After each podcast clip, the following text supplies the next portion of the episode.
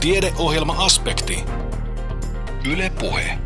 Tietotyötä, sote-asioita, C-vitamiinia ja viherseiniä. Tällaisia aiheita Aspektissa tällä kertaa. Aspektin kokoaa Kimmo Salveen. Aloitetaan tietotyöstä. Ihmisvoimin tehtävä työ alkaa olla historiaa ja yhä useampi meistä tekee työtä tiedon, tiedon etsimisen, muokkaamisen ja jalostamisen parissa. Mutta mistä syntyy tietotyöläisen työn mielekkyys? Entä miksi moni meistä kokee, että työpäivän aikana tekee paljon kaikenlaista, mutta ei saa kuitenkaan aikaan niitä oikeita asioita? Itä-Suomen yliopiston täydennyskoulutusyksikkö Adukaten tuloksellista tietotyötä hankkeessa on etsitty työn mielekkyyttä ja kokeiltu uusia tietotyöläisen työskentelytapoja. Anne Heikkisen haaseltavana on suunnittelija Arttu Puhakka, joka vastaa aluksi kysymykseen, että onko meillä työelämässä ylipäätään enää muuta kuin tietotyöläisiä? Tuo on hyvä kysymys. Toisaalta se perinteinen jaottelu on vähän tällainen niin tuotannossa olevat ihmiset, jotka niin valmistaa käsillään. Toki he joutuu itse koko ajan ajattelemaan sitä tuotantoprosessia ja tekemään, analysoimaan tietoa, tuottamaan sitä varmaankin ja jalostamaan sitä, kun ne tekee nyt vaikka traktorin tai metsäkoneen. Ja siinä ehkä syntyy se ajatus, ja sitten kun me ihmiset, jotka istutaan tällä toimistossa, niin meillä ei ole sitä traktoria, jonka me nyt tehdään käsillä. Eikä parhaan mahdollinen tuotos, no sinun työssä vaan on sitten se, että sä saat jonkun radio-ohjelman tehtyä, ja sitten kun minä teen jotakin, niin se voi olla PowerPoint. Ja ehkä siinä mielessä on syntynyt ajatus, että meillä on tämmöinen tietotyö, koska meidän pääasiallinen tehtävä on analysoida sitä tietoa, hankkia sitä, jalostaa sitä, ja sitten ehkä tuottaakin jossain vaiheessa. Eli jos se traktorin tekijä tarvitsee työkaluja, mm. hohtimia, meisseliä, mitä kaikkea mm. muuta, niin me emme tarvitse oikeastaan muuta kuin nuo aivot tuolla. Kyllä, ja siitähän syntyy se ajatus, että näin tuossa kollegankin kanssa ollaan ajateltu tätä, varmaan muutkin tämä on keksinyt ennen meitä, mutta tota, se tärkein työväline on meidän aivot. Ja siinä moni, tässäkin tälläkin viikolla, ketähän kaikki mä en nähnyt, mutta kysynyt mikä on tärkein työväline, aika paljon siitä toi tietokone. Tai kännykkä, tai sitten tulee kommunikaatio, mikä on aivan loistava juttu. Ja sekin, että vuorovaikutus on mun tärkein työväline, mutta aivothan on se paikka, missä se kaikki tapahtuu. Ja todennäköisesti voi olla näin, että se ei ole pelkästään se aivot, että kun ne hermoston yhteydet, mitä meillä on, niin se on pitkin poikin kehoa. Mutta to, voitaisiin sanoa, että aivot on se meidän tärkein työväline. No edelleen se traktorin tekijä huoltaa työvälineitään se. Joka työpäivän jälkeen puhdistaa ja rasvaa ja öljyä ja laittaa ne sievästi paikalle aamua odottavaan. Mitä luulet, miten hyvin me huollamme ja hoidamme sitä omaa työkaluamme, eli aivoja? No joo, sehän olisi tota, mm, palautumista tiedetään tällä hetkellä jotakin. Sen eurooppalaista tutkimusta on siitä, että jos tahdot mm, palautua, niin siinä olisi ehkä kolme elementtiä. Pitäisi tehdä jotakin, joka on mielekästä, mm, ei mikään yllätys. Toinen asia on semmoinen, että tota, sinun pitäisi oikeasti siihen keskittyä. Ja tota, sitten jos mietitään, että siinä kävely voisi olla semmoinen, että mä lähden illalla kävelemään, mä tykkään siitä, mutta pitääkö sun keskittyä siihen? No ei välttämättä, silloin sun ajatukset lähtee jonnekin muualle. Ja sitten se kolmas elementti on tosiaan, että se pitää olla toiminnallista, eli kävely täyttää senkin, mutta jos ei tarvitse keskittyä, niin sitten ajatukset jossakin työssä. Mutta jos otetaan tämmöinen, lähdet kävelemään vaikka tonne otsalampun kanssa polkujuoksuun, niin sun pitää keskittyä, jotta et kaadu. Niin silloin ne elementit alkaa täyttymään. Ja tämä näyttäisi olevan semmoinen, että silloin alkaa tapahtumaan tämmöistä niin kuin palautumista. Jos mietitään vaikka aivan näkökulmasta taikka sitten ihan kehollisesti, niin silloin palautuminen. Ja jos mietitään vaikka niin kuin työpäivän aikana, nämä kaikki kolme juttua voisi tehdä. Eikä se voi olla mielekästä, se voi olla toiminnallista ja joutuu keskittymään. Että näitä pikkuja palautumistaukoja voi saataisiin päivän aikana. Ja sehän tiedetään näistä tietoisuustaidosta tai mindfulness, mikä semmoinen populaari, populaari termi onkin nykyään, niin tota, silläkin olisi hyödy, hyötyä meidän aivojen palautumiseen. Ja toki tärkeä asia on uni ja yksinkertainen kahdeksasta yhdeksään tuntia unta, suuri osa ehkä tarvitsee sen verran ja sitten hyvä ruoka, sekin vaikuttaa meidän aivotoimintaan. Tosiaan melkein suurin osa meistä nykyään tekee sitä tietotyötä, aivotyötä ja kun näiltä työntekijöiltä on kysytty, että minkälainen fiilis, tunne sitä omasta työstä jää, niin kuusikymmentä prosenttia sanoo, että ei ehdi tehdä kaikkea sitä, mitä pitäisi. Millainen kuormitus se on tietotyöläiselle, että on koko ajan semmoinen tunne, että on perässä ja ei ehdi ja en, en saa aikaiseksi. Niin, ja jos mietitään sitä, että toisinpäin, että mistä syntyy se hyvä tunne, niin tota, syntyy ehkä aikaansaamisesta, taitaa olla toi, onko se Teresa Amabile, taitaa olla, onko se Harvardin proffa, mutta kuitenkin näitä viisaita ihmisiä. Hän sanoi näin, että se motivaatio syntyy siitä kokemuksesta saa aikaan. Ja sitten jos tosin työpäivän jälkeen on se kokemus siitä, että hirveästi tein töitä koko päivän ja enkä saanut mitään aikaa. Se on hirvittävä tunne motivaation näkökulmastakin. Ja siinä mielessä, että tota, näitä menetelmiä toki on, että me voidaan lisätä sitä kokemusta aikaan saamisesta. Ja sitten jos mietitään sitä, että se olisi mielekästä sen työn tekeminen, sehän on toinen tärkeä asia.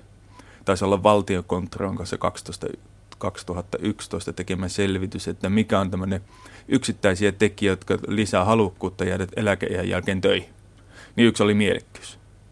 Ja jos ajatellaan nyky-Suomen tilannetta tai mitä tahansa ää, työpaikkaa, mehän toivottaisiin, että hyvät tyypit olisi edelleen siellä, että työn tekeminen koettaisiin mielekkääksi. Niin voisi olla, että me saataisiin jotakin, jonkinlaisia vaikutuksia aikaiseksi. Ja sitten kolmas tärkeä pointti on varmaan mm. se vuorovaikutus, josta mm. tosiaan vähän puhuttiinkin. Kyllä. Onko näin, että tietotyössä se etenkin korostuu? No joo, no toi Katri Saarikivi tuolta Helsingin yliopistossa, onko se kognitiivisen aivotutkimuksen yksikkö, mikä sen mahtaa ollakin, niin Katri sanoi aikanaan näin, että tota, ennusti vähän tulevaisuutta, että meille tietotyöläisille, kun automaatisa- automaatisaation ja sitten tuon digitalisaation myötä ne helpot ongelmat digitalisoidaan ja ne menee tietokoneille ja ehkä jollekin roboteille, jotka tekee niitä, niin meille ihmisille jää vain ja ainoastaan vaikeat ongelmat. Ja sitten vaikeita ongelmia ei ratkaista yhdellä aivoilla, vaan tarvitaan vähintään kahdit. Ja silloin tämä, just tämä vuorovaikutus on se juttu, joka niin kuin korostuu meille. Että pitäisi olla hyviä vuorovaikutustaitoja, että niitä vaikeita ongelmia yhdessä saataisiin ratkaistua. No mutta mehän ollaan tiimityökansaa. Istutaan avokonttoreissa ja tehdään porukalla ja käydään ryhmäytymässä ja niin edelleen. Eikö tämä nyt ole ihan selvää pässinlihaa? Niinhän se voisi kuvitella. Vuorovaikutustaidot tietenkin itsekin kouluttanut, mitähän tällä reilu viisituhatta ihmistä ollut, mutta edelleen sitten pelkästään vuorovaikutustaitoja. Sitä kysytään paljon. Ja sen itse asiassa, jos mietitään, jotta sinne vuorovaikutukseen niin kun päästäisiin, niin ensimmäiseksi pitäisi saada se vähän niin sanottu oma tonttikuntoon, että olisi aikaa ensin ajatella yksin niitä asioita. Ja sen jälkeen, kun olisi vähän ensin itse niitä asioita funtsinut, oma ajatus olisi jotenkin vähän ehkä jalostunut, niin sitten voisi lähteä ajatusta jalostamaan toisten kanssa, joten tuottamaan jotakin uutta ja parempaa. Ja sitten jos vuorovaikutuksesta vielä puhutaan, niin tämmöinen termi on kuin dialogi. Ja siitähän sanotaan, että ihmiset yleensä sanotaan hirveän hyviä keskustelemaan. Mutta dialogihan on vähän eri asia. Voitaisiin ajatella, että jos on nyt sen oikein käsittänyt, niin dialogi on sitä, että kahden ihmisen välillä syntyy jotakin uutta. Ehkä tavallaan ajatus siitä, että jos sulla on ollut aikaa ajatella, muhitella ajatusta itse, että mikä se mahtaisi olla. Sen jälkeen vaikka meillä on tämä hyvä dialogi, ja sinullakin ennen kuin päästään dialogiin on oma ajatus siitä, mutta sitten kun meidän dialogin jälkeen lähdetään tästä huoneesta, niin on syntynyt jotakin uutta. Eikö se meidän ajatus on jalostunut? Ja tämä voisi olla se ehkä idea, että niin kuin tietotyössä, jos meillä jää niitä, vain niitä vaikeita ongelmia ratkaistavaksi, että yhdet aivot ei riitä, niin meidän pitäisi päästä semmoisen vuorovaikutukseen ja siihen dialogiin, että syntyy jotakin uutta. Että yhdet aivot ei todellakaan riitä enää. No onko tuossa toisaalta samalla se koko tietotyön mm. keskeinen idea, että, että se on asiantuntijatyötä, se on sitä ä, valtavan tietomassan läpikäymistä, siivilöimistä ja sitten siitä uuden mm. tiedon tuottamista? Joo, se on asiantuntijatyötä. Tietenkin asiantuntijuus terminä vähän ehkä hankala, että asiantuntijahan on ihminen, joka tietää asian. Mutta tota, ehkä siihen voisi liittää sen, että niin kun ikuinen amatööri, että niin kun asian rakastaja, että tota, tahtoo koko ajan hakea uutta asiaa, näkökulmaa siihen, kehittää ja viedä sitä eteenpäin, eikä tyydy siihen oman asiantuntijuuteen, mikä on tällä hetkellä, että huomenna voi olla jotakin muuta. Eikä se on niin kun intohimoista tahtoa niin kun tutkia sitä asiaa ja löytää, onko tässä vielä joku pikku juttu, mikä tässä voisi että kehittää tätä asiaa. Vähän niin kuin tämä ajatuksen jalostaminen. Että kollegan kanssa, Petteri Kallion kanssa näitä paljon tehty, niin tota, hän on hyvin, hyvin erilainen niin kuin työntekijänä ajatusmaailmasta kuin minä. Me ollaan aika, niin kuin, kun mennään yhdessä kouluttamaan, niin se on niin ajatellut, että me täydennetään toiseen. Toinen puhuu vähän toisella tavalla, minä toisella. Mutta sitten kun nämä erilaiset ajatukset jotenkin risteää, risteää ja törmää, niin sitten sieltä syntyy jotakin uutta. Ja tämä on niin kuin ajatellut, että tämä on ihan loistava juttu, että tämmöistä pitää olla enemmän. No mitä tuumaat, Arttu Puhakka, mm. pitääkö tietotyöhön ö, saada sisäänrakennettua uudenlaisia työskentelytapoja? No joo, kun palattiin, juteltiin siitä, että ihmisten kokemus siitä, joillakin on, ja nähtävästi näyttää olemankin, että se on aika fakta, kun näitä ihmisiä on nähty näin paljon, niin tota, osalla, ei siis kaikilla, mutta osalla on hyvin vahva tuntemus siitä, että tekee paljon asioita, ja sitten päivän jälkeen on tunne, että mitä hän saa aikaiseksi, että niin kuin riittämättömyyden tunnetta. Ja joku joskus sanoi näin, että tota, ja pelkään vielä, että se tunne on oikea. Että pelkää vielä, että tämä ei ole pelkästään tunne, että se on fakta, että mä en saanut niitä oikeita hommia tehtyä, mitä piti. Mutta palataan hieman siihen ajatukseen, että tietotyöläisen keskeinen tehtävä olisi ajatella. Ja tota, toki sitä ajattelua, mitä tässä nyt ollaan sitä asiaa pohdittu, niin sitä kuitenkin vähän haittaa keskittymiskyvyn puute. Meillä on aika paljon inputtia, että mihin kaikkeen tulee Twitter-twiittiä ja sähköpostia ja internet laulaa ja kollegat juoksee ja mediasta tulee kaikkea uutta mielenkiintoista ja työtehtäviä vinopinoita, että mihin pitäisi tarttua. Että keskittymiskyvyn puutetta voi osaltaan olla. Ja toinen on sitten keskeytyksiä. Ne voi ne olla ulkoisia keskeytyksiä tai sisäisiä keskeytyksiä, että se oma keskittymiskyky lakkaa ja tota, tulee keskittymistä häiritsevä keskeytys. Ja siitähän jotkut väittää jopa näin, että kaksikymmentä minuuttia kestää siihen, että jos olet oikein syvällisesti keskittynyt johonkin asiaan, tulee keskeytys, niin taas kestää kaksikymmentä minuuttia, saat, saavutat saman keskittyneisyyden tilan kuin ennen sitä keskeytystä. Ja tästäkin ja voidaan puhua. Meillä on yksi tota, asiakas, nähtiin aamulla kello kahdeksan ja sitten hän sanoi, että on kysytty, mitä kuuluu, ihan hyvää, että hän piti tämmöistä keskeytyspäiväkirjaa, että idea heitettiin hänelle, että okei, pidä vaan. Ja sitten kahden tunnin päästä tavattiin uudemman kerran, hän sanoi, että hänellä oli kaksikymmentä keskeytystä kahden tunnin aikana. Ja kuinka paljon siinä saa sitten enää aikaa? Niin, tota, se on hyvä kysymys. No, eli meillä on se keskittymiskyky, keskeytykset, sisäiset ja ulkoiset keskeytykset. Sitten meillä on palaverit, kokoukset. Osa ihmistä kertoo vakavissaan siitä, että mulla on kahdeksankymmentä pinnaa viikossa pelkästään kokouksia, ja aina vähintään puolet on turhia. Ja sitten on iso asia, puhutaan itsensä johtamisesta, että jos meillä on aikaresurssia tietty homma käytössä, niin meidän pitäisi jotenkin suunnitella sitä sillä tavalla, että tietäisi, mitkä mun tärkeimmät jutut on, ja mikä mun tärkein juttu tällä viikolla tai tänä päivänä on, ja kuinka paljon mä, mitä asioita, tehtäviä siihen asian edistämiseen liittyy, ja missä vaiheessa mä teen. Eikä ajanhallintaa hipsuus, että tarkoitetaan, ja ajanhallintaa tietyllä tavalla. Ja näitä työtavoja nyt ollaan tässä vuosi jumpattu ihmisten kanssa, ja kokemus on ollut, että tota, niistä voisi olla jotakin hyötyä, jotta jäisi aikaa ajatteluun. Että se aika, ja sitten tulisi ehkä kokemusta siitä, että saa aikaa. Niin, tässä tuloksellista tietotyötä hankkeessa on luotu muun muassa tämmöinen tietotyöläisen mm. kokeilukirja, jossa on viisikymmentä niksipirkkomaista mm. niksiä, että kuinka, kuinka voisit lähteä liikkeelle. Kerro Arttu Puhakka muutama tämmöinen ihan käytännöllinen ö, keino. Mitä kannattaa kokeilla?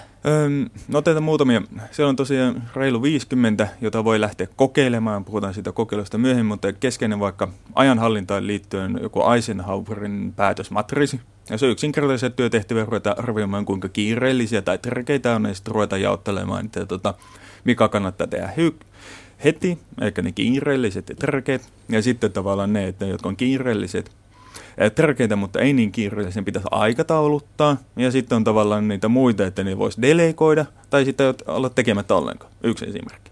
Keskittymisestä, vaikka hengityksen laskeminen yhdestä kymmeneen, tietty minuuttimäärä näyttäisi olevan kehittämään niitä aivojen osia, ehkä nämä lähtee paksuntumaan, jotka liittyy tähän keskittymiskykyyn, keskeytykseen hallintaan. Ne on kaikki semmoisia menetelmiä, joissa viestitetään muille, että tahdon tehdä työni rauhassa, älä tuo nyt herkkimään, please. Että niitä menetelmiä erilaisia, miten sä viestit niistä ja miten sovit. Ja palaverikokouksiin niihin liittyy yksinkertaiseen tarkistuslistoja, vaikka kun lähdet suunnittelemaan, niin niissä tarkistuslistassa ensimmäinen kysymys, että onko pakko pitää? Onko siis ihan oikeasti pakko pitää tämä kokous, onko mahdollista tehdä jotenkin muuten, ja ihan oikeasti, oletko ihan sitä mieltä, että on pakko pitää. Jos on, niin sitten se tarkistuslista lähdetään katsomaan, että miten tehdään hyvää kokousta ja palaveri. Ja näitä tämän tyyppisiä on vaikka kuinka paljon. Tähän ajan hallintaan liittyy varmaan mm. semmoinen ajatuksellinen hallittavuus, mm. että, että jos on mielen päällä tuhat ja yksi tekemätöntä työtä, ja ne on... Mm. kaauksessa tuolla jossakin takaraivossa, ja sitten kun niitä lähtee laittamaan paperille allekkaan, että mm. mitä kaikkea oikeasti on tehtävänä, niin se jo rauhoittaa, että nyt voin päästää mieleni vapaaksi, ei tarvitse enää pitää mielessä, että se ja se ja se ja tämäkin pitää muistaa ja toikin pitää tehdä, vaan kun on jossakin to-do-listalla, niin, niin sekin voi jo helpottaa.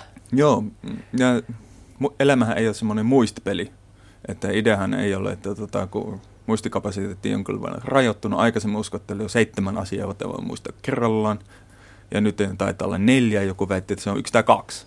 Että ketään nyt uskoo näissäkin asioissa, mutta elämä ei ole muistipeliä. To-do-lista on siinä mielessä hyvä, että kun sinne laittaa asiaa, niin ne on jossakin mielestä pois. Että ne ei herritsemässä tai raivossa huutamassa tee tuo, vaan se on paperilla, että tee. Ja sitten ajatus, jos on to-do-listassa asioita, niin sen jälkeen se on pitää ruveta priorisoimaan, että mikä niistä on tärkeää tänä päivänä tai mitä teen milloin. Ja sitten voi tehdä to-do-listoin niin kuin paikkakohtaisesti. Ehkä kun työpaikalla, koneen edessä tein nämä, kun autossa, voin ehkä tehdä näitä. No se on vähän, että kannattaako soitella autossa puhelimella vai ei. Sitä kannattaa aina harkita. Tai jos on asiakkaan luona, tai sitten jos on kaupungilla, tein näitä asioita. Tai jos on iltapäivällä illalla kotona, niin tein näitä asioita. Eli paikkakohtaisia. Ja sitten ne pitää jotenkin priorisoida. Mutta ideahan on sitten, vaikka ne on sulla siellä listassa, ne pitäisi laittaa jonnekin. Niin kalenterista voi tehdä itselleen tämmöisen henkilökohtaisen avustajan. Eikä mulla on semmoinen kalenteri, että siellä lukee, että soita.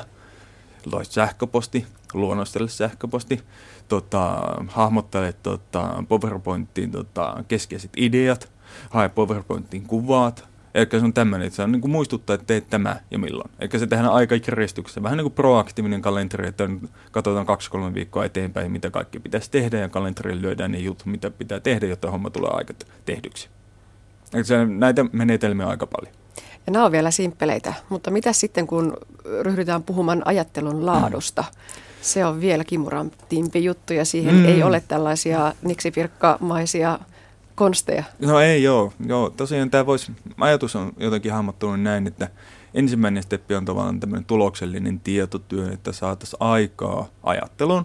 Se on se, että sitten kun olisi aikaa ajatella, niin sitten pitäisi ottaa ehkä käyttöön semmoisia menetelmiä, jotka niin kuin tukisivat sen ajattelun laatua. Ja siinä voisi ainakin tiedennäyttönäytös olemaan näin, että jos me ollaan negatiivisen tunteen vallassa, niin, niin se ajattelu vähän kaventuu. Ja jos me ollaan myönteisen tunteen vallassa, niin tota, se ajattelu tavallaan suppilo aukeaa ja me saadaan se aivan potentiaali käyttöön. Yksinkertaisesti näin, että tota, tiedennäyttönäytös on semmoinen, että joku huomaa esiin sinun onnistumisen ja siitä tulee hyvä fiilis, pieni dopaminipiikki. Ja sen jälkeen tota, kohteen henkilöt pääasiassa niin ratkaisee, näkee enemmän vaihtoehtoja, mitä ongelmaa voitaisiin ratkaista. Lukumääräisesti ratkaisee enemmän ongelmia, kollegatkin alkaa näyttää mukavammilta ja se suorituskyky on korkeampi. Eikä se toinen, sitten kun aikaa ajatellaan, niin sitten se ottaa käyttöön sellaisia tapoja, ää, tunnetaitoja ehkä voi sanoa näin, että miten otetaan vastaan negatiiviset tunteet sillä tavalla, että se olisi meille hyödyllistä ja miten me voitaisiin huomata tai lisätä niitä myönteisiä tunteita, jotta ajattelu olisi ehkä helpompaa ja luistavampaa ja saataisiin enemmän ideoita. Taikka vaikka jos teille täällä Ylen toimistolla on hirveän hauska meininki, kova meininki ja sitten voisin kuvitella, että alkaa ideoita tippua niin kuin plussapisteitä, että plom plom plom plom plom. Arkekokemus vastaa tämä. Ja sitten vasta se kolmas steppi on sitten tavallaan ruveta miettimään, minkälaisia erilaisia ajattelun tapoja. Että jos me ollaan saatu tavallaan aikaan ajattelua, sitten se ajattelu alkaa luistamaan niin sanotusti, ollaan saanut se tunnepuoli hanskattua, ja kolmas steppi on ruveta miettimään niitä erilaisia ajattelun tapoja, mitä kaikki ne on. Niitä varmaan vielä on, en vaan tiedä, että mitä kaikki ne on, mutta tota, se olisi se kolmas steppi sitten. No niin, mutta tätä tietoa pitäisi levittää nyt sitten meille ja teille tietotyötä tekeville ilosanomaa eteenpäin.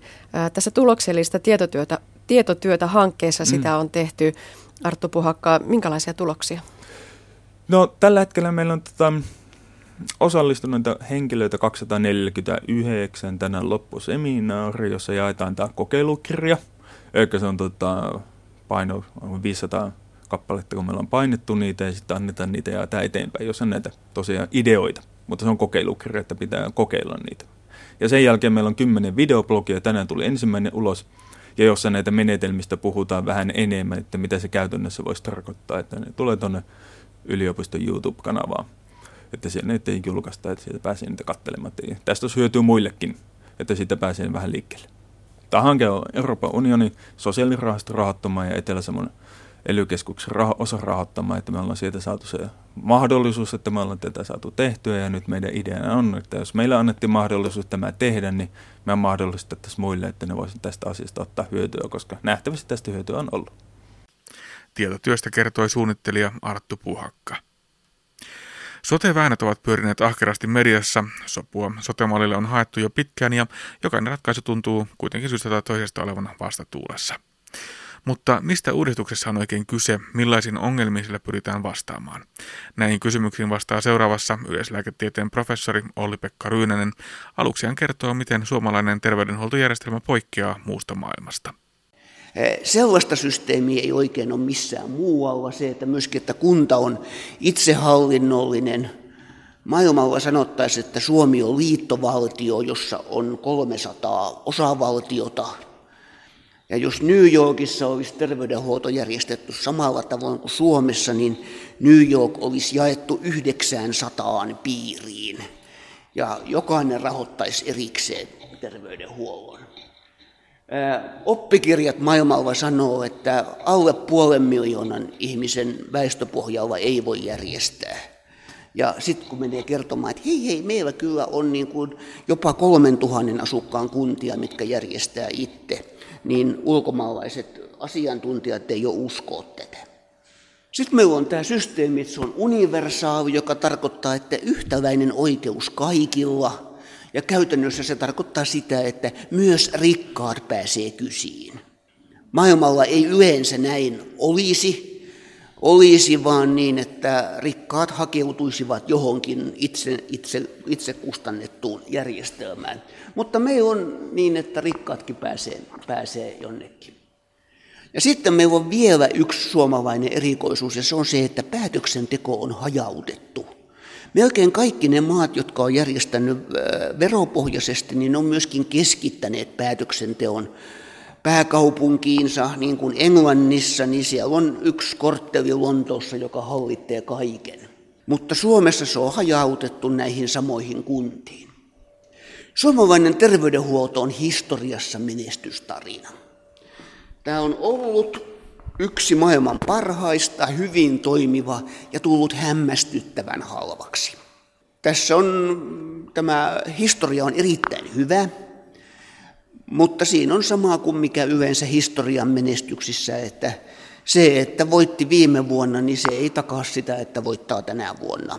Ja me olemme tässä tilanteessa myöskin Suomessa. Samanaikaisesti kun tarpeet näyttää rajattomilta, niin käytettävissä olevat voimavarat ovat hyvin rajalliset. Ja silloin se tarkoittaa myöskin sitä, että se joka tekee päätöksiä, niin hän ei voi tehdä mitään muuta kuin jakaa niukkuutta. Ja jakoi sen miten tahansa, niin jossakin on joku, joka ei pidä siitä.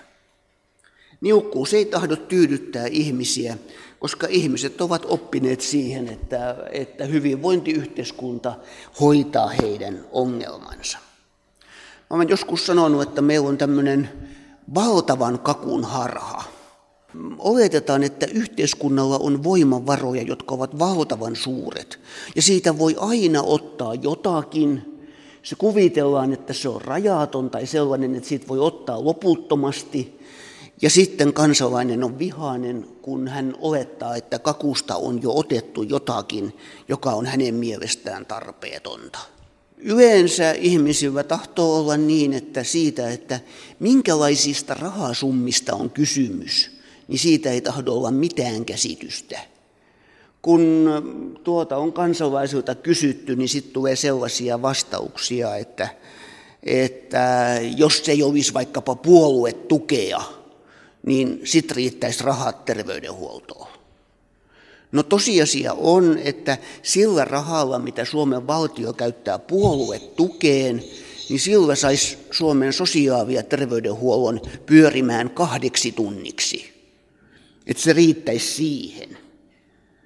Se on hyvin mielenkiintoinen ajatus, että ihmiset tuntuu usein uskovan siihen, että terveydenhuoltoa supistetaan, ja todellisuudessa terveydenhuollon menot kasvavat nopeammin kuin koskaan maailman historiassa. Mitään tämän kaltaista kasvua ei ole koskaan nähty. No tällä hetkellä on kolmetuhattakolmesataayhdeksänkymmentäviisi euroa per henkilö per vuosi, mikä on suunnilleen eurooppalaista keskitasoa. Tosin huomioiden sen, että kun monet maat on vakuutuspohjaisia, niin ne ottaa enemmän pelkästään sen takia, että se on se vakuutuspohja. Mitä varten terveydenhuolto kallistuu tällä tavalla? Tuossa on useita syitä, joista nyt ensimmäisenä siellä on uudet lääketieteelliset innovaatiot, että kun lääketiede keksii jotakin uutta, niin sitten on, tulee paine ottaa se käyttöön. Sitten tuossa on väestön vanheneminen, joka nyt ei ole kyllä ihan semmoinen asia kuin mitä, mitä usein meille sanotaan. Ee, ongelma ei varsinaisesti johdu väestön vanhenemisesta. Tuo on paljon tärkeämpi tuo lääketieteen kasvu. Sitten on tällaisia, kuten avun hakemiskynnyksen lasku ja vaatimustason nousu, palkkaratkaisut ynnä muut. Ja useimmat näistä toimista ei ole yhteiskunnallisesti päätettävissä, että ne olisivat toisin. Toisin sanoen valtakunnan hallitus tai ministeriö tai sairaanhoitopiirin johtokunta ei voi päättää, että asiat olisi, ei, ei, olisi jollakin muulla tavalla kuin näin. Vaan useimmat asiat tulee niin kuin sade taivaalta, eikä me voida tehdä yhtään mitään niihin vaikuttamiseksi. Pitkään meillä on vallinnut tilanne, missä kuntien menot ja kuntien, kuntien tulot etupäässä verorahoituksesta, niin ne oli aika samalla kasvulla. Mutta tuossa noin vuonna kaksituhattakaksi tapahtui jotakin. Ja siinä oli niin, että toi yhtäkkiä tämä, tämä ää, tulojen kasvu pysähtyi ja sitten se lähti kasvamaan uudestaan, mutta se ei ole koskaan saanut enää kiinni tätä menotasoa. Ja kunnat on tähän saakka kattaneet sitä ottamalla velkaa tai myymällä omaisuutta. Ja kumpikin tie rupeaa olemaan loppuun käytetty. Ja toi näyttää vaan pahenevan tänne loppuun kohti näette niin, että kuntien käytettävissä olevat rahat ja menot, niin niissä on toi käppi. Näiden välillä niin se on yhä suurempi. Sitten mä olen lisännyt tuohon pienen punaisen pylvään osoittamaan tätä, että kuinka suuri on kuntien velka verrattuna tähän valtion velkaan. Kunnat ovat velkaisia nekin, mutta eivät niin paljon kuin valtio. Tässä on tämä sama tie, mitä, mitä, mihin esimerkiksi Kreikka ajautui. Vähitellen velan määrä kasvaa sellaiseksi, että, että toi noin velan hoitokustannukset on liian suuret, ettei hoitokustannuksia ei pysty kattamaan ja lisää velkaa ei enää saa tai ei ainakaan kohtuu korolla. Ja mikä on kehitys? Meidän lääketiede kehittyy jatkuvasti ja se kehittyy tavalla, josta amerikkalainen sanoisi, että you haven't seen anything yet, ette ole vielä nähneet mitään. Sillä tästä kun menee kymmenen vuotta eteenpäin, niin meillä tulee olemaan geeniteknologiaa, kantasoluja, leikkausrobotteja, uusia varaosia, henkilökohtaisia lääkkeitä, hyvin eksoottisia laboratoriotutkimuksia, ynnä muuta, ynnä muuta. Ja kaikki tämä pitäisi rahoittaa veroista, ja kaikki on jo sitä mieltä, että verot on liian korkeat. Se on tietysti hyvä asia, jos ihmisiä pystytään hoitamaan, mutta sillä on tämä kääntöpuoli, että kukaan ei ole pystynyt rautalangasta vääntämään sellaista mallia, joka sanoisi, että miten, miten raho- tämmöinen lääketieteen kehitys pystyttäisiin rahoittamaan. Tämä oli tämä tavallaan johdatus tähän aiheeseen. Kuntien tilannehan on se, että noin kahdeksankymmentä prosenttia kuntien kustannuksista johtuu sosiaali- ja terveydenhuollosta ja koulusta. Noin puolet kuntien meno- menoista on sosiaali- ja terveydenhuollon menoja. Eli tämä on niin kuin, niin kuin se on se merkittävin menoerä ja näyttää siltä, että meidän kunnat eivät pysty enää rahoittamaan tätä järjestelmää. Ja nyt meidän homma toimii tällä tavalla. Meillä on kunta, joka on se rahoittaja. Ja kunta tekee sitten niin, että kunta omistaa perusterveydenhuollon, kuten terveyskeskukset, kunta omistaa sosiaalitoimen ja sitten kunnalla on osuus sairaanhoitopiiristä, jonka kautta kunta omistaa erikoissairaanhoidon. Kunta siis on sekä rahoittaja että palvelun tuottaja. Sen lisäksi meillä on valtiollinen organisaatio, itse asiassa valtiollinen vakuutusyhtiö nimeltä Kela, joka puuttuu tähän sitten sillä, että Kela antaa tiettyjä, rahoittaa tiettyjä palveluita. Näitä ovat kuntoutus, lääkekorvaukset, matkakorvaukset, lääke, lääke, lääkärinpalkkiokorvaukset ja sairausvakuutuksen päivärahat. Työterveyshuollosta myöskin osia kuuluu tuohon. Tätä sanotaan, että meillä on monikanavainen rahoitus. Ja se monikanavainen rahoitus tarkoittaa juuri tätä, että meillä on kunnan rahaa ja sitten on Kelan rahaa. Ja siinä on kaksi kanavaa, josta rahaa tulee, ja se aiheuttaa haittoja meidän terveydenhuollon toiminnalle. Mitä vikaa tässä systeemissä on? Ensimmäinen vika oli toi, mitä tuossa jo sanottiin niin, että kuntatalous ei kestä tätä. Kunta, ei, kunta on liian pieni rahoittamaan. rahoittamaan. Kunnan taloudellinen kantokyky ei tähän riitä.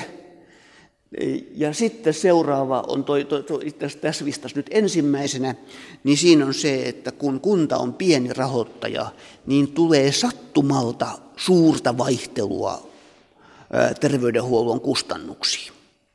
Kuopiokin on, vaikka Kuopio on kohtalaisen iso kaupunki, niin Kuopiosta näkee selvästi sen, että jo muutaman potilaan, muutamasta potilaasta tullut lasku voi yhtäkkiä olla kauhea ongelma, kun se tulee, kun yhtäkkiä ilmestyy paperi, jossa on niin kuin miljoona markkaa ollaan velkaa kysille.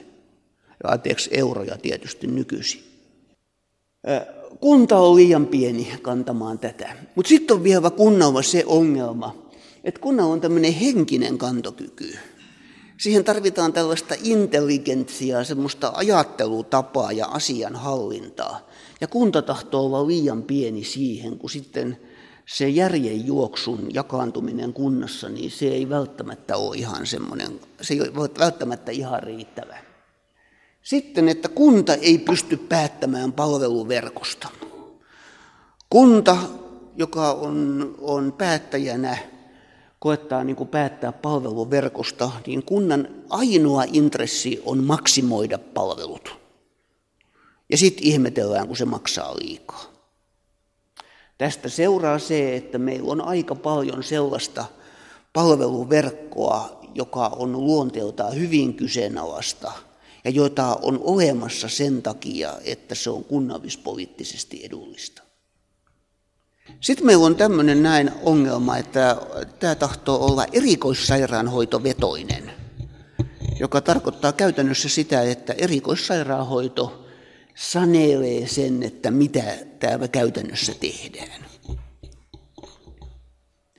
Sitten tämä on altis kilpavarustelulle, joka nyt näkyy hyvin selvästi, että meillä on esimerkiksi sairaanhoitopiirejä, Minkä, mitkä haluaa varustella sairaalaansa niin, että sairaala olisi mahdollisimman vahvoilla pärjäämään sitten jatkossa. Ja tämä tuottaa sitten taas päällekkäisiä toimintoja, eli että joudutaan maksamaan useampaan kertaan samasta palvelusta. Monikanavainen rahoitus, sehän aiheuttaa siis sellaisen ongelman, että voitte kuvitella tilanteen, että olisi henkilö, jolla olisi joku pieni leikkaus, esimerkiksi olkaniveleen tehtävä joku tähystysoperaatio, jonka hinta olisi noin tuhat euroa. Se on aika halpa leikkaus, semmoinen tuhannen euron leikkaus. Mutta kun sairaanhoitopiirille ei potilaan jonotuttaminen maksa mitään, niin siitä seuraa sitten se, että potilas voi olla sen kuusi kuukautta jonossa ja sitten niin, että hän saattaa saada, että vaikka leikkaus maksaa tonnin, niin Kela maksaa viisi kuusi tuhatta euroa sairausvakuutuksen päivärahoja. Ja silloin on käynyt niin, että ensinnäkin halpa pieni leikkaus on muuttunut kohtalaisen kalliiksi, potilas on koko ajan kipeänä, potilaan työnantajalla on kustannuksia potilaan sairastamisesta. Kaikki tämmöinen haitta tulee. Ja sitähän ei tulisi ollenkaan, jos sama taho maksaisi sekä sen leikkauksen että sen sairausvakuutuksen päivärahan.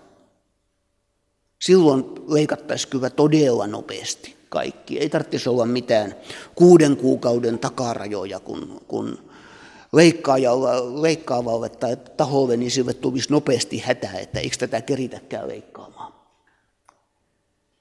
Tätä varten me haluttaisiin se, että monikanavainen rahoitus purettaisiin. Ja tästä aiheesta hetken kuluttua vielä lisää. Sitten on tämä hoidon integrointi, joka tarkoittaa käytännössä sitä, että meillä on potilasryhmiä tai henkilöryhmiä, jotka käyttävät sekä erikoissairaanhoidon että perusterveydenhuollon että sosiaalitoimen palveluita. Ja nyt nämä on niin kuin jokainen omassa karsinassaan ilman varsinaista koordinaatiota. Ja nyt tällaiset henkilöt, ne potilasryhmät, jotka käyttää näitä kaikkia palveluita, näitä on lähinnä vanhustenhoidossa, psykiatriassa, päihdehuollossa, vammaisissa, jossain määrin lapsissa. Niin tällaiset potilasryhmät hyötyisivät hoidon tasossa selvästi siitä. He saisivat siis parempaa hoitoa, jos olisi sama taho, joka hallitsisi sekä erikoissairaanhoidon, perusterveydenhuollon että sosiaalitoimen. Tämä on siis siinä mielessä hoidon äh, laadun parantamisen este, että ollaan niin kuin erilaisissa, jokainen on omassa kopperossaan. Meillä ei ole mitään käsitystä, miten tämä raha seuraa potilasta, niin mitä se käytännössä tarkoittaisi. Täällä tulee semmoinen pointti, että me sanottiin tämä monikanavainen rahoitus, että on Kelan rahaa ja sitten on kunnan rahaa, ja ne olisi tarkoitus pistää yhteen. Ja nyt tämä tekee sen ongelman, että mitä me tehdään työterveyshuollolle, koska nyt tällä hetkellä niin rikkaat ihmiset, ja huomattakoon, että rikkaalla ihmisellä tarkoitetaan kaikkia, joilla on työtä ja työterveyshuolto. He on kaikki rikkaita nyt tässä mielessä. Niin, niin, niin, niin he hoidattaa periaatteessa kaikki siis perusterveydenhuollon palvelut myöskin siis työterveyshuollossa. Meillä on vaan sattunut livahtamaan. Kukaan ei ollut suunnitellut eikä päättänyt, että asia tehdään näin, vaan se on vaan livahtanut sellaiseksi, että työterveyshuolto hoitaa esimerkiksi flunssapotilasta työterveyshuollossa. No nyt on se ajatus, että jos tämä monikanavainen rahoitus puretaan niin pitkälle, että puretaan myöskin tämä työterveyshuollon kustannusrakenne, niin silloin se tarkoittaa sitä, että tämä nykyinen työterveys, työterveyshuolto, niin se palaa siihen alkuperäiseen tarkoitukseensa. Eli se palaa työhön liittyvien sairauksien toteamiseen ja hoitoon. Se olisi siis silloin sitä varsinaista, että silloin puhutaan siitä, että onko työperäisiä allergioita tai onko jotakin ergonomisia ongelmia tai onko myrkkyaltistuksia työstä tai jotain tämmöisiä työhaittoja, jotka haittaa terveyttä. Mutta se jättää sitten niin kuin töissä olevan henkilön flunssan kokonaan hoitamatta. Silloin on kyllä ihan välttämätöntä itse asiassa niin, että ei meidän terveyskeskussysteemi sitä tule kestämään, vaan, vaan niin kuin niiden tarvitsisi edelleen päästä sinne työterveyshuoltoon. Mutta se täytyy sitten hoitaa toista kanavaa pitkin. Ja se kanava on nyt sitten tuo raha seuraa potilasta. Toisin sanoen niin kuin monikanavaisen rahoituksen purku jättää meidän syvimme koko tämän perusterveydenhuollon, mikä nyt toimii tämän työterveyden kautta. Tätä ei ole yhtään kukaan ajatellut vielä näin pitkälle, mutta tämä on ihan ilmeinen tilanne, että näin, näin, näin, tätä reittiä, tätä, nämä on pakko kulkea. Muuten ei pärjätä. Tai toinen vaihtoehto on se, että jätetään työterveyshuolto kokonaan ulos tästä koko sotesta. Se on oikeastaan ainoa vaihtoehto, mikä, minkä voi tehdä. Mitä sote vaikuttaa kustannusten hallintaan? Kun siellä on valtiollinen rahoittaja, niin se rupeaa vaatimaan yhä enemmän sitä, että hoidetaan sellaisilla menetelmillä, joilla on myös vaikuttavuutta. Nyt tällä hetkellä meidän vaikuttavuusasiat on aika rempallaan, että ne on niin, että on olemassa hoitoja, mitkä ovat erittäin tehokkaita, mutta sitten meillä on paljon semmoista, jonka tehoa ei esimerkiksi tunneta ollenkaan, tai teho on hyvin kyseenalainen. Tämä tulee olemaan, että tätä vaikuttavuuteen kiinnitetään enemmän huomiota. Sitten tuo monikanavainen rahoitus, niin, niin sehän aiheuttaa tämän osaoptimoinnin. Tällä hetkellä laskeskellaan niin, että olen nähnyt yhden laskelman, jossa sanottiin niin, että Suomen terveydenhuolto hukkaa kahdeksansataa miljoonaa euroa vuodessa tämän monikanavaisen rahoituksen takia. Ja se on sitten tuo osaoptimoinnin vähentäminen, ja tuo tarkoittaa just sitä, että, että samaan tahoon pitää maksaa sekä leikkaus että sen sairausvakuutuksen päivärahat.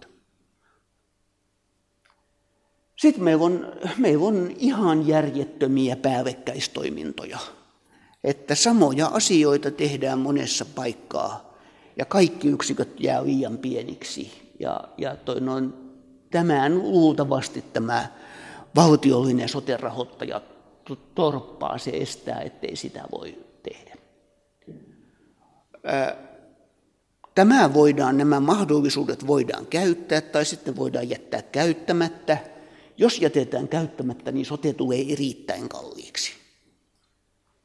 Mutta samanaikaisesti, kun on, lasketaan tätä rahaa, että säästääkö sote jotakin, niin on syytä muistaa niin, että meillä on kustannuksissa erittäin suuret nousupaineet. Eli että on hyvin todennäköistä, että sote kyllä tulee säästämään rahaa, mutta se säästöä ei koskaan nähdä, koska se säästö katoaa niihin lisättyihin palveluihin, mitä tarvitaan esimerkiksi vanhustenhuoltoon. Se ei ole mikään huono juttu, mutta ei pidä ihmetellä, jos sote ei säästä mitään. Jos se pysyy paikallaan tai jos kustannusten nousu on hillittyä, niin silloin sote on ihan taloudellisesti onnistunut, vaikka kustannusten rahasummat nousisivat. Säästöpotentiaalia mä olen laskeskellut pikkasen. Mä päädyin noin yksi pilkku neljä miljardin periaatteellisen potentiaalin, minkä voisi säästää. Aalto-yliopistossa tehtiin laskelma, että voidaan säästää kaksi miljardia. Ja hallituksen asettama tavoite sote-säästöille on kolme miljardia per vuosi. En usko, että kolme miljardia tulee täyttymään, mutta ehkä toi yksi pilkku neljä miljardia, mikä oli mun oma laskelma, niin se saattaisi olla mahdollinen. Näin Itä-Suomen yliopiston yleislääketieteen professori Olli-Pekka Ryynänen, joka puhui sotesta marraskuussa ikääntyvien yliopistossa Kuopiossa. Puheenvuoro löytyy kokonaisuudessaan Aspektin nettisivuilta osoitteesta kantti piste net kautta aspekti. Kuuntelet siis Aspektia, jonka kokoaa Kimmo Salveen. Tiedeohjelma Aspekti. Yle Puhe. Vitamiineista on puhuttu paljon viime aikoina, pinnalla on noussut etenkin D-vitamiinin saanti. Mutta entäpä nämä muut vitamiinit, ovatko ne jääneet tämän keskustelun jalkoihin ja unholaan? C-vitamiinista monelle tulee mieleen ensimmäisenä kauniin oranssi appelsiini ja jo ajatus C-vitamiinista tai enemmänkin sitä appelsiinista kihelmöi kielellä. Miten sitten on kansakunnan C-vitamiinin saannin laita? Kävin selvittämässä C-vitamiiniasioita laillistetun ravitsemusterapeutti Anne Antikaisen pakeilla. C-vitamiini on varmasti äh, yksi niistä vitamiineista, jotka on parhaiten äh, väestön tuntemia vitamiineja, ja varmasti voi ainakin kuvitella, että sen saannista myös huolehditaan eniten. Pitääkö tämä ennakkoarvio paikkansa, Anne Antikainen? No mitään faktatietoahan mulla luonnollisesti ei ole, mutta tämmöinen näppituntuma mulla itselläkin on kyllä. C-vitamiini on vesiliukoinen. Mikä sen tehtävä ihmisen kehossa on? C-vitamiinia tarvitaan Äh, solutasolla, solujen normaaliin toimintaan. Sen lisäksi se vaikuttaa muun muassa haavojen paranemiseen ja vastustuskykyyn yleensä. Ja tuo vesiliukoisuus tekee sitä sellaisen, että se ei nimenomaan kerry elimistöön, jolloin sen saannista tulisi huolehtia pysyvästi ja päivittäin. Kyllä. Eli elimistö ei pysty C-vitamiinia varastoimaan. Eli vaikka tänään söisi kilon appelsiineja tai litran mansikoita, niin se C-vitamiini elimistö pystyy ottamaan siitä vain yhden päivän tarpeen. Eli huomenna tarvitaan taas sit uudestaan. Eli se tasainen saanti ravinnosta on tässä tärkeä. Mistä ravinnosta sitten käytännössä saa? Marjat ja ainakin appelsiinit tulee ensimmäisenä mieleen. No kyllä hedelmistä ja marjoista tulee semmoinen kuusikymmentä seitsemänkymmentä prosenttia työ- ja eläkeikäisten väestön saannista, ja sitä tulee niin kuin hyvin kattavasti erilaisista marjoista ja, ja hedelmistä. Sen lisäksi sitten kasviksista saa myöskin jonkin verran C-vitamiinia, että sen osuus jää semmoiseen kaksikymmentä kaksikymmentäviisi prosenttiin. Paljonko tuota C-vitamiinia sitten pitäisi päivittäin saada?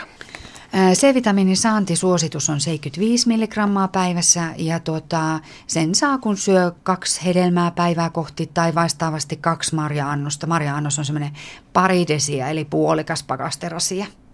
Onko C-vitamiinin kohdalla sitten yliannostuksen riskiä? Hyvin suuristakin kerta-annoksista on tullut hyvin vähäisiä oireita, että lähinnä on ollut tätä ruoansulatuskanavan ärsytystä, eli lieviä vatsaoireita, ripulia, kaasun muodostusta. On epäilty, että jos on taipumusta munuaiskiviin, niin tämmöinen grammaluokkaa oleva C-vitamiinin päivittäinen käyttö voisi lisätä tätä taipumusta, mutta että sekin näyttää olevan hyvin vähäinen se riski, eli, eli kyllä se hyvin vähäinen se haitta näistä isoista annoksista näyt, näyttäisi olevan. Ja se, minkä takia näistä suuristakin annoksista näyttää olevan hyvin vähän haittaa, niin johtuu siitä, että elimistö tehokkaasti erittää sen C-vitamiinin liikasaannin virtsan mukana pois. Syksyisin, kun flunssakausi alkaa, puhutaan yleensä paljon C-vitamiinista ja uskomusten mukaan C-vitamiini jopa ehkäisee flunssan tuloa. Onko tällaisella väitteillä perää? Vaikka C-vitamiinin puutteen on epäilty lisäävän infektioherkkyyttä, tosin tästä ei ole kauhean vahvaa näyttöä, niin se on selvästi osoitettu, että tämmöisillä isoilla annoksilla niin ei ole minkäänlaista flunssaa ehkäisevää vaikutusta. Niin, nuo puutteet. Mitä, mitä tuo C-vitamiinin puute sitten käytännössä aiheuttaa? Ennen puhuttiin paljon keripukista esimerkiksi. Kyllä tämä C-vitamiinihän on löydetty oikeastaan sitä kautta, kun muutama sata vuotta sitten merimiehiä kuoli runsaasti aina pitkien merimatkojen aikana nimenomaan tähän keripukkiin liittyen. Ja lievään C-vitamiinin puutteeseen liitetään oireina väsymys, ruokahalun heikkous, lihaskivut, stressin sietokyvyn heikkeneminen ja mahdollisesti infektioherkkyyden lisääntyminen, mutta siitä ei ole kovin vahvaa näyttöä.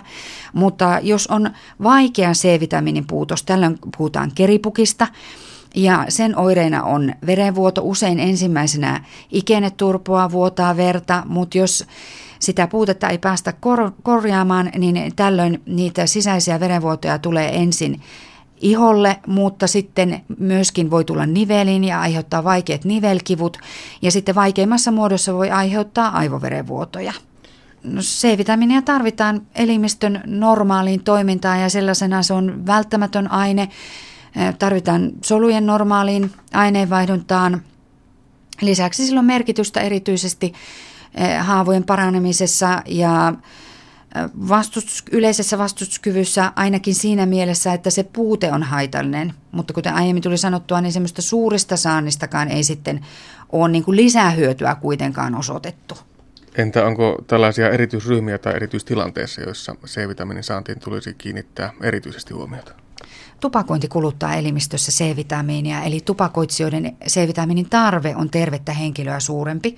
Eli heidän tulisi kiinnittää erityistä huomiota tähän riittävään C-vitamiinin saantiin. Entä lasten ja äh, imettävien kohdalla, onko siinä mitään merkitystä? Äh, no mikäli kehittyy varsinainen C-vitamiinin puutos, niin lapsilla on todettu muun muassa luuston kehityshäiriöitä, mutta Suomessa C-vitamiinin puutosta ei käytännössä tavata, ja, ja tota, normaalista ruokavaliosta kyllä, kyllä saa C-vitamiinia riittävästi, kun huomioi hedelmien, marjojen ja kasvisten päivittäisen käytön. Niin, tuo C-vitamiini todella taitaa olla ehkä eniten saatu, tai ainakin todella tuntuu siltä, että, että kaikki huolehtivat nimenomaan C-vitamiinin saannista ja syövät myöskin hedelmiä kovin paljon. Onko huolta siitä, että tämä seitsemänkymmentäviisi milligramman suositus ei sitten yleisesti täyttyisi? suomalaisessa työ- ja eläkeikäisessä väestössä niin C-vitamiinin saanti täyttää tämän suosituksen mainiosti, kun se suositus on tosiaan seitsemänkymmentäviisi milligrammaa, niin kuin totesit, niin tämä keskimääräinen saanti on semmoinen sata milligramman luokkaa, eli saanti on hyvällä tasolla. Tosin tämä täytyy todeta, että suurimmalla osalla vitamiineista tämä suomalaisten saanti täyttää suosituksen, eli poikkeuksia on ainoastaan foolihappo ja D-vitamiini, joiden saanti jää liian vähäiseksi. Eli ei suomalaisten ruokavalio näiden vitamiinien saannin osalta ole huono, vaan päinvastoin hyvä näitä kahta ongelmavitamiinia lukuun ottamatta. Näin totesi kysin laillistettu ravitsemusterapeutti Anne Antikainen, ja hyvältähän nuo vitamiiniasiat noita muutama poikkeusta lukuun ottamatta vaikuttavat. Vitamiiniasioita käsitellään jälleen viikon kuluttua, ja tuolloin vuorossa on D-vitamiini. Kolmesta kuuteen kasvia huoneessa parantaa huoneen sisäilmaa, näin toteaa yliopistotutkija Ari Tervahauta. Itä-Suomen yliopistossa on tutkittu huonekasvien ja erityisesti viherseinien merkitystä sisäilmassa esiintyvien haitallisten yhdisteiden poistamisessa.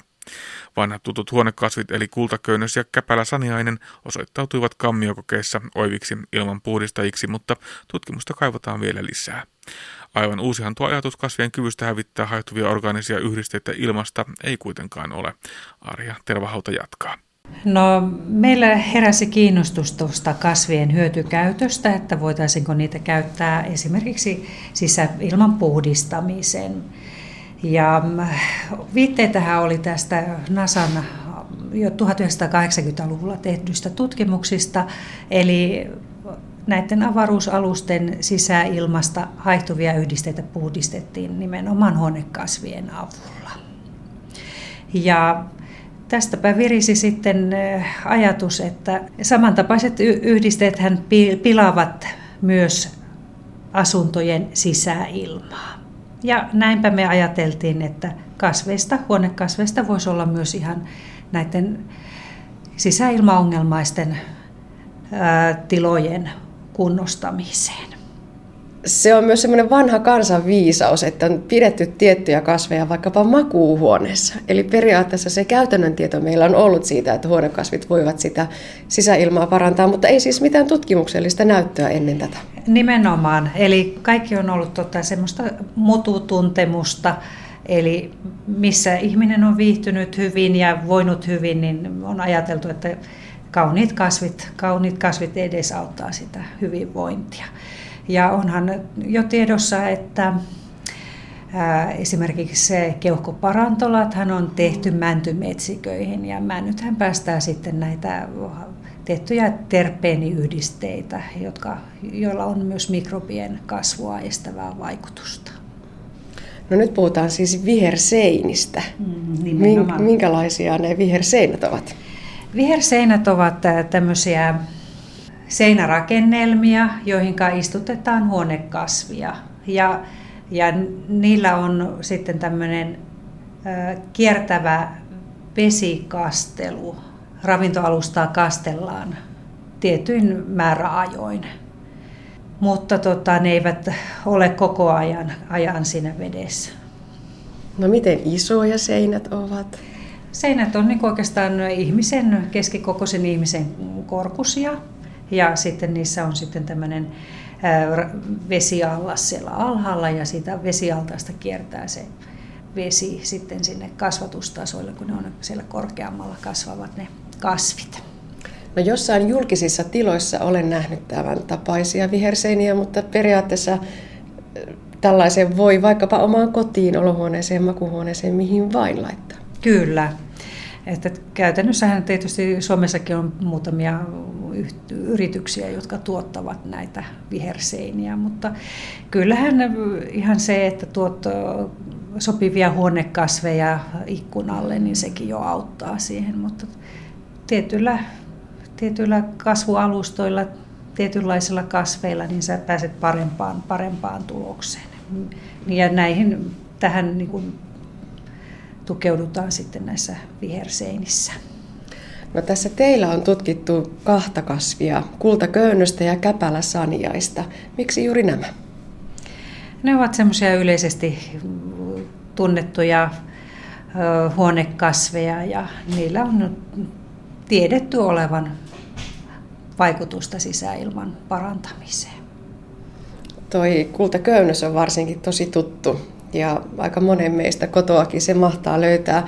Eli sekin taitaa olla aika olennaista, että ei ole sellaisia harvinaisia kasveja, joita täytyisi metsästää jostain, vaan nämä on tosiaan sellaisia, mitä löytyy melkein mistä vaan. Näin on. Nämä ovat ihan tämän tavallisia huonekasveja ja kohtalaisen halpoja hankkia ja ylläpitää. No mihin se, Arja Tervahauta, perustuu se ilmanpuhdistuksen mekanismi, millaisin keinoin kasvi sitä tekee? No kasvi ei sitä luultavasti tee yksin. Ja tuota, siihen osallistuu myös se kasvin kasvualusta ja kasvin juuriston mikrobit. Nämä kaikki kolme tekijää siinä tarvitaan. No millaisiin tuloksiin täällä teillä tutkimuksissa päästiin? Kuinka paljon huoneilma parani kasvien ansiosta? Eli meillähän tehtiin käytännössä tämmöiset kammiokokeet, jossa tämmöisessä suljetussa ympäristössä tutkittiin kasvien kykyä poistaa ilmasta näitä haihtuvia kemikaaleja ja kohtalaisen korkeita pitoisuuksia. Huoneilma, pilaantuneen huoneilman pitoisuuksia, korkeampia pitoisuuksia käytimme tässä testauksessa. Eli emme voi suoraan vetää johtopäätöksiä tähän huonoon huoneilmaan. No vielä tekee mieli kysyä, kun puhutaan kemikaaleista ja mikrobeista, jotka ovat siellä sisäilmassa, mutta mitä, millaisia kemikaaleja, millaisia mikrobeja?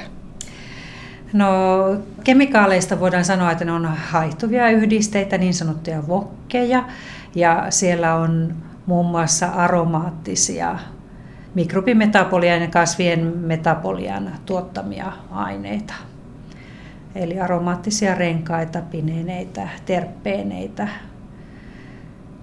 ja ihan, ihan tosiaan kemikaaleja, jotka ovat, voivat tulla esimerkiksi rakennusmateriaaleista tai, tai pesuaineista tai monista erilaisista lähteistä. Tutkija Mari Vesala, sinä vastasit näistä itse kokeista. Kerrotko hieman lisää, mitä tehtiin ja miten? No joo, tuossa tulikin, että kammiokokeita tehtiin. Meillä käytössä tämmöiset lasikammiot. Ja ensimmäisessä vaiheessa, vaiheessa tota, tutkittiin tätä kasvisysteemiä, niin kuuluu kasvualusta, kasvi ja ne juuristomikrobit. Tämä systeemi pistettiin sinne lasikammioon ja systeemiin laitettiin kemikaalia ja sitten tietyn ajan välein seurattiin tämän kemikaalin pitoisuutta kammioilmassa. Ja eri käsittelyitä oli, testattiin erilaisia kasvualustoja ja just nämä eri kasvilajit. No kuinka paljon se kasvualusta liittyy siihen puhdistusmekanismiin? Tuossa äsken kuultiin, että ei pelkästään se kasvi, vaan myös juuristo ja se, se kasvualusta. Eli sillä on tosi iso merkitys myös sillä alustalla itsellään. Kyllä joo, kyllä sillä on selkeä merkitys tässä systeemissä. No miten nyt sitten jatkossa? Millä tavalla nämä käytännön kokeet ja tutkimukset jatkuu? No seuraava pykälä olisi sitten lähtemään kokeillaan pidempiaikaista koetta vastaavanlaista. Käytetään vähän isompia kammioita äm, avoimella systeemillä, että ilma kiertäisi tässä kammiossa. Ja pyritään vähän paremmin simuloimaan sitä huone, huoneilmatilannetta tämmöisillä kokeilla. Tosin edelleenkään ei, ei voida täysin sitten verrata ihan kunnon huoneilmaan tätäkään koejärjestelyä. Korkeat kemikaalipitoisuudet on näissäkin. Ja sitten myös tästä pitempikestoisesta kokeesta luultavasti keräämme vähän näitä juuristonäytteitä ja katsotaan sitten nyt minkälaisia mikrobeita kenties sinne olisi pesiytynyt, mm-hmm. jotka mahdollisesti vaikuttaisi sitten näiden haihtuvien yhdisteiden häviämiseen. Tätä tutkimusta on aiemmin tehty tuolla Itä-Suomen yliopiston tutkimuspuutarhalla Kuopiossa, mutta miten nyt sitten jatkossa? No, meillä tulee olemaan vähemmän kasvien säilytys- ja kasvatustiloja jatkossa, ainoastaan pieniä, pieniä kasvatushuoneita ja sitten ympäristötieteen kasvatuskammiot, mutta toisaalta näissä meidän tutkimuksissa käytetään huonekasveja, joita me saadaan sitten kyllä tilattua aika ajoin Hollannista. että emme ole ihan niin riippuvaisia, riippuvaisia sitten tästä tutkimuspuutarhasta. Niin vielä ihan loppuun, Arja Tervahauta. Voiko huonekasveja suositella ihan kaikkien meidän käyttöön? Kyllä kasvien käyttö on hyödyllistä. Kolmesta kuuteen kasvia huoneessa parantaa huoneen sisäilmaa. Näin totesi yliopistotutkija Arja Tervahauta ja haaseltavana oli myös tutkija Mari Vesala. Itä-Suomen yliopisto tekee tutkimusta yhteistyössä aktiivivihreäseiniä valmistavan NatureVention-yrityksen kanssa. Ja näin päättyy tämänkertainen Aspekti. Lisää aiheistamme netissä osoitteessa kantti piste net kautta aspekti sekä Yle Areenassa.